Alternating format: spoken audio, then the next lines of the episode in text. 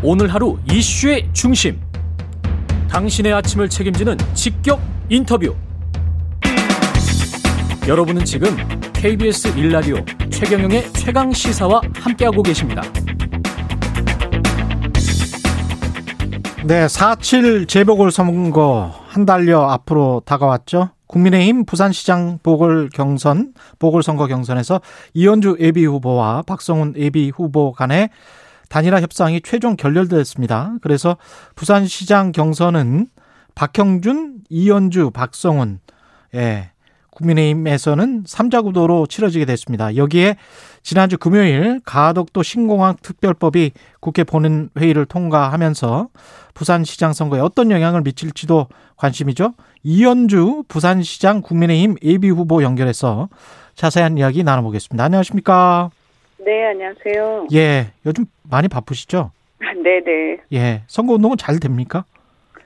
아, 뭐 이제 막판이니까요. 그냥 예. 전화 많이 드리고, 예. 네, 그리고 있습니다. 네, 언제. 확정이 되는 거죠? 국민의힘 어, 확정은 이제 뭐 발표는 3월 4일 날 하는데, 3월 4일. 어, 예. 2일하고 3일에 돌아가는 이제 여론조사. 예. 네. 네, 그게 이제 3일 날 끝나기 때문에, 예. 실질적으로 3일 날 확정되는 거죠. 네. 그럼 뭐 한 이틀밖에 남지 않았네요. 예. 네, 이틀 남았어요. 예. 네, 여론조사 많이 받아주십시오. 예. 끝까지 최선을 다하실 것 같은데 후보님은 이제 여성 정치인 중에서는 코로나 19 백신 접종을 처음으로 1호로 맞겠다 이런 말씀도 했어요. 지난주 네. 금요일에. 이게 네. 어떤 의미인가요? 네, 이제 국민들이 불안해하니까, 음. 네, 불안해하니까 먼저 맞고 괜찮은지 보여주겠다. 뭐 이런. 네, 근데 이제 최근에 예. 보면 예. 사실 이제 화이자 백신하고 예. 어 아스트라제네카하고 좀 차이가 있긴 한 것 같아요. 뭔가 경증이긴 하지만 이상 문제가 좀 나오고 있고 그래서 어쨌든 국민들 입장에선 불안하니까 우리가 예. 좀 앞장서자 이런 음. 의미인데요. 예. 꼭 제가 어뭐 제가 이제 그때 당시에는 상당히 이제 누가 먼저 맞냐 뭐 맞으면 어떻게 되는 거냐 이런 얘기들이 분분했었거든요. 예. 네네 네. 차이가 있는 것 같다는 거는 이제 과학적인 말씀은 아니고 이제 네, 정치인으로서는 어제 약간 좀 이제 보도를 보니까 예. 네, 경증의 어떤 이상에 대한 보도들이 있는데 예. 뭐 그런 차이인 것 같습니다. 어쨌든 예. 뭐 이제 그 이제 큰 문제야 없겠죠. 큰 문제 있으면 큰일 나는 예, 거고요. 예, 그렇죠. 예, 예. 네 네. 그런데 이제 그 당시에는 또 더욱 더 불안했었기 때문에, 음. 어, 국민들의 불안감 해소하기 위해서, 뭐 제가 그런 제안도 했습니다. 국회의원 300명이 먼저 맞, 먼저 다 맞자. 예. 먼저 맞아서, 예. 네, 괜찮은지 먼저 보여주자. 예. 네, 뭐, 전쟁도 먼저 나가는 거니까요. 네. 그렇죠. 예. 선거 이야기 본격적으로 하면 박성훈 후보와의 단일화는 최종 무산됐는데 무산된 이유는 뭐, 뭐였습니까? 아, 뭐, 이제, 박민식 후보하고는 지난주에 했었죠. 예. 그죠? 네네. 그래서, 어, 저희가 경선을 따로 해서, 제가 이제, 어, 단일 후보가 됐었고, 또 공동개혁 정부를 수립하자, 제가 수립하겠다, 말씀하셨죠? 이렇게 예. 얘기를 했는데요.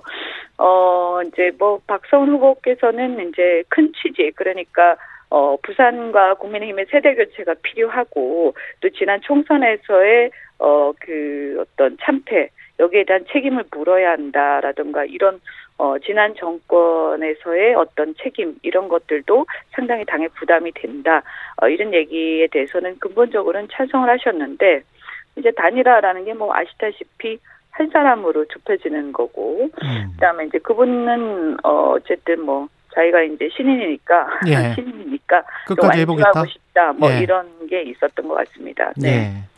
박형준, 박성훈 그래서 이제 이현주 3자 구도로 됐는데 다른 후보와 비교했을 때 경쟁력, 나만의 경쟁력은 뭐다 이렇게 생각하세요?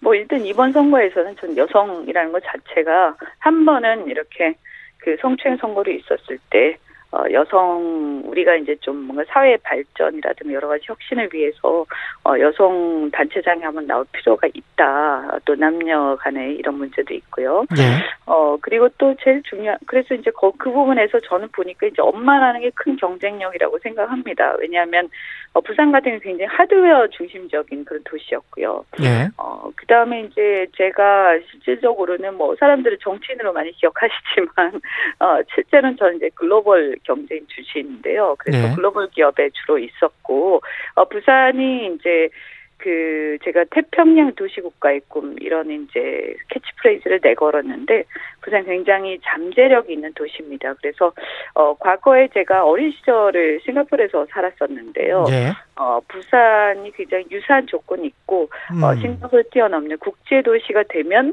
어이 동북아 태평양의 어떤 중심지로서 어 상당히 대한민국을 위해서도 그렇고 부산을 위해서도 엄청난 폭발력을 갖고 있는 도시라고 저는 생각을 합니다. 부산 네, 인구가 지금 한 부분들은- 400만 되죠? 아니요, 지금은 어 굉장히 많이 줄었어요. 네, 좀 네, 지금 아, 이제 그렇군요. 330만 막 이렇게 걱정하고 있습니다. 네. 아, 그렇군요. 그러면 싱가포르의 한 절반 정도 수준이네요. 그렇습니다. 그래서 예. 제가 어 지금 여러 가지 발전을 통해서 어 뭐 어쨌든 몇 년 안에 음. 이게 500만 도시로 키워야 한다. 그래서 예. 제가 500만 도시, 500만 인구, 50만의 예산 규모 어 그리고 50년의 미래 먹거리를 만들겠다라는 그런 주장을 하고 있는데요. 예. 일단 우리가 지도를 거꾸로 이렇게 딱 돌려보면 어 그냥 바로 보면 뭐 사실은 서울에서 가장 떨어져 있는 끄트머리 있는 도시입니다. 한반도 예. 끝에 있는. 그래서 이런 상태에서는 발전하기 어렵고 부산은 태평양으로 나가야 된다. 그래서 거꾸로 돌려보면 동부가 태평양의 중심이다. 음. 어 그래서 우리는 이렇게 한국을 자꾸 바라보지 말고 어, 우리는 태평양으로 세계로 밖으로 미래로 나간다고 생각을 해야 한다라는 그런 얘기를 많이 하고 있는데요. 예. 일단은 뭐 크게 보면 동부산 같은 경우 지금까지 기장 해운대나 이런 쪽은 어 굉장히 관광이 많이 발달했지만 저는 엔터테인먼트의 중심지가 돼야 된다. 게임과 엔터테인먼트 음. 또 문화. 예. 어 그래서 부산이 부산 분들이 끼가 많습니다. 뭐 연예인들도 많으시고요. 예.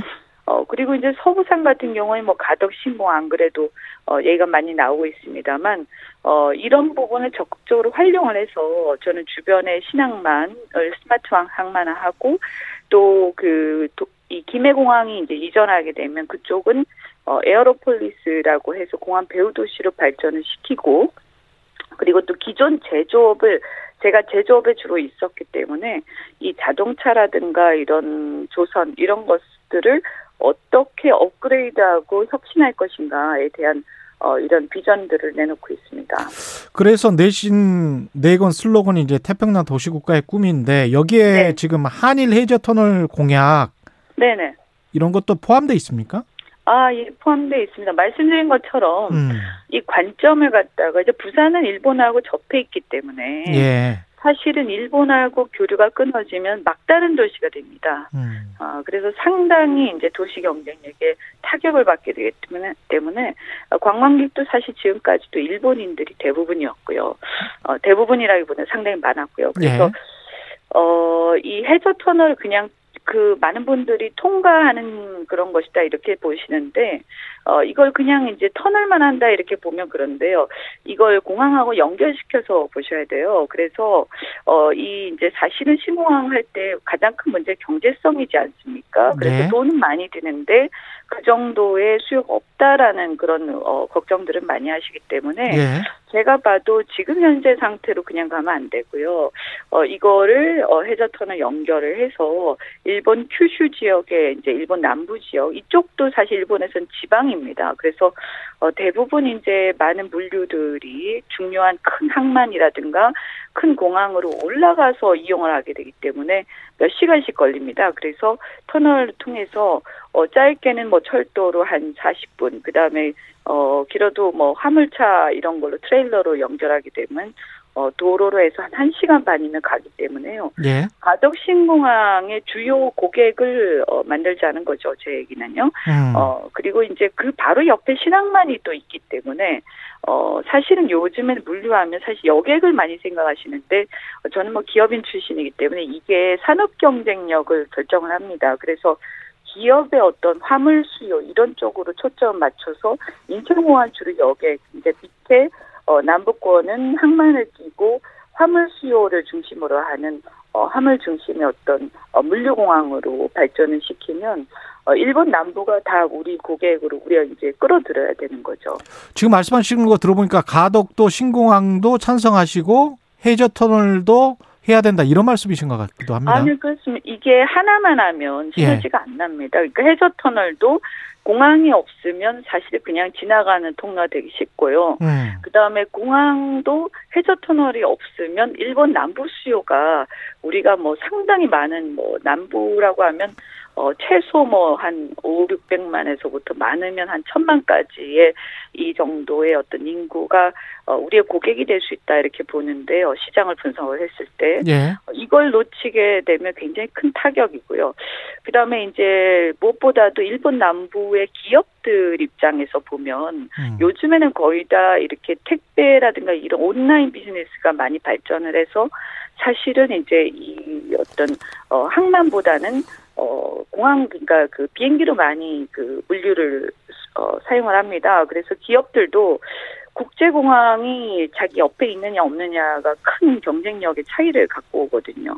어, 그런 입장에서 저는 뭐 얼마든지 우리가 수요를 끌어들일 수 있다. 그리고 이게 자칫 우리가 이걸 빨리 먼저 하지 않으면 오히려 일본 같은 경우에는 이제 대륙으로 가는 그 길을 갖다가 사할린을 통해서 갈 수도 있습니다. 그래서 어, 향후에 이제 지금 문재인 정권이 얘기하고 있는 이 유라시아 철도가 결국에는 어차피 대륙 쪽에서도 일본까지 연결하려고 하기 때문에 어 이쪽 먼저 잡, 잡아서 대한민국을 어 이렇게 대한민국이 중심에서 중간에서 우리가 잡고 있는 게 중요하지 어 그냥 놔두면 결국은 저는 어 사할린 쪽으로 연결될 거라고 생각하고 있습니다. 가덕도 신공항 그 특별법이 통과가 됐는데 그게 네네. 선거에 영향을 어떻게 미칠 것 같습니까? 뭐 아무래도 뭐 어, 약간은 예. 약간은 뭐 여당에 유리할 수는 있습니다. 왜냐하면 음. 대통령의 결단이 또 중요한 부분이 있거든요. 예. 신공항요. 예. 다만 이제 제가 볼 때는 뭐 그러면 야당 야당이 된다고 해서 이게 안 되냐? 음. 꼭 그런 건 아니지 않습니까? 요즘에 국민들이 그렇게 생각하실 건 아닌 것 같고요. 예. 다음에 야당이든 여당이든 중요한 건 의지라고 저는 봅니다. 의지. 음. 그래서 좀 지금까지도 계속 공약했다 무산돼 왔기 때문에 예. 이거를 아까 말씀드린 것처럼 결국에는 돈 문제거든요. 예. 국비를 그 정도 많이 거기다가 투입하는 게 맞냐? 음. 경제성이 이게 비용 대비 경제성이 잘 안 나온다 이런 문제라 예. 결국 시장이 할 수 있는 건 뭐냐 하면 아까 뭐 터널도 뭐 시장 혼자 하는 건 아니지만 이런 주변의 수요를 높여서 경제성을 높일 수 있는 방안 아까 aeropolis 개발도 마찬가지 이유에서 제가 추진을 하는 건데요. 예. 그렇게 함으로써 어, 접근성을 높이고 이 공항이 갖고 있는 약점을 보완할 수 있는 방안들을 시장이 찾아내는 거다. 그리고 이 의지를 가지고 사실은 중앙에서 제대로 안 하게 되면 또는 다른 지역에서 이런저런 이제 이유로 제동을 걸게 됐을 때 그때 시장이 얼마나 강력한 의지로 이런 문제들을 해결하느냐 그리고 집요하게 하느냐 저는 거기 달려 있다고 봅니다. 방금 이제 여당에 약간 유리할 것 같다. 가덕도 신공항 특별법 통과가 그렇게 말씀하셨는데 뭐 이제 대통령이 이제 부산을 방문을 했어요. 네네. 이것도 어떤 영향을 미칠까요? 제가 잠시 이제 아까 말씀드린 게 이제 여당에 무조건 유리하다 이런 건 아니고 예. 그냥 이제 뭐 그런 부분은 있겠죠. 그래서 활용을 하는 건데 음. 어 그런 아까 말씀드린 걸 더 중요한 거는 어 여 여당이냐 야당이냐보다는 어 그 시장이나 이 위정자들의 어떤 의지라는 거 이런 거 하고요. 그 다음 대통령이 가덕도에 영향 뭐 오신 거는 선거 예. 영향 미치려고 오신 것 같아요. 그래서 예. 어, 다들 비난을 하는 거고, 왜냐하면 이게 지금 선거를 앞두고 있는데, 예. 대통령 선거에 영향 미치시면 안 되는 거거든요. 선거 중립 의무가 있기 때문에. 예. 어, 그래서 이제 저는 이렇게 보는, 그렇다고 뭐 그러면 무조건 와서는 안 된다, 뭐 이렇게 말할 수는 또 없는 노릇이니까, 예. 어쨌든 가덕 여야를 떠나서 대통령 의지를 갖고 있어야 잘 되는 거 아니겠어요? 예. 그러니까 오시는 건 좋은데, 야당 인사들도 불렀어야 되는 거 아니냐. 아, 야당 인사도 거죠. 불렀어야 왜 된다. 편향된 모습을 보이느냐 어, 알겠습니다. 네. 오늘 말씀 감사하고요. 이현주 부산시장 국민의힘 예비 후보와 이야기 나눠봤습니다. 고맙습니다. 네, 고맙습니다. KBS 일라디오 최경련의 최강시사 1부는 여기까지입니다.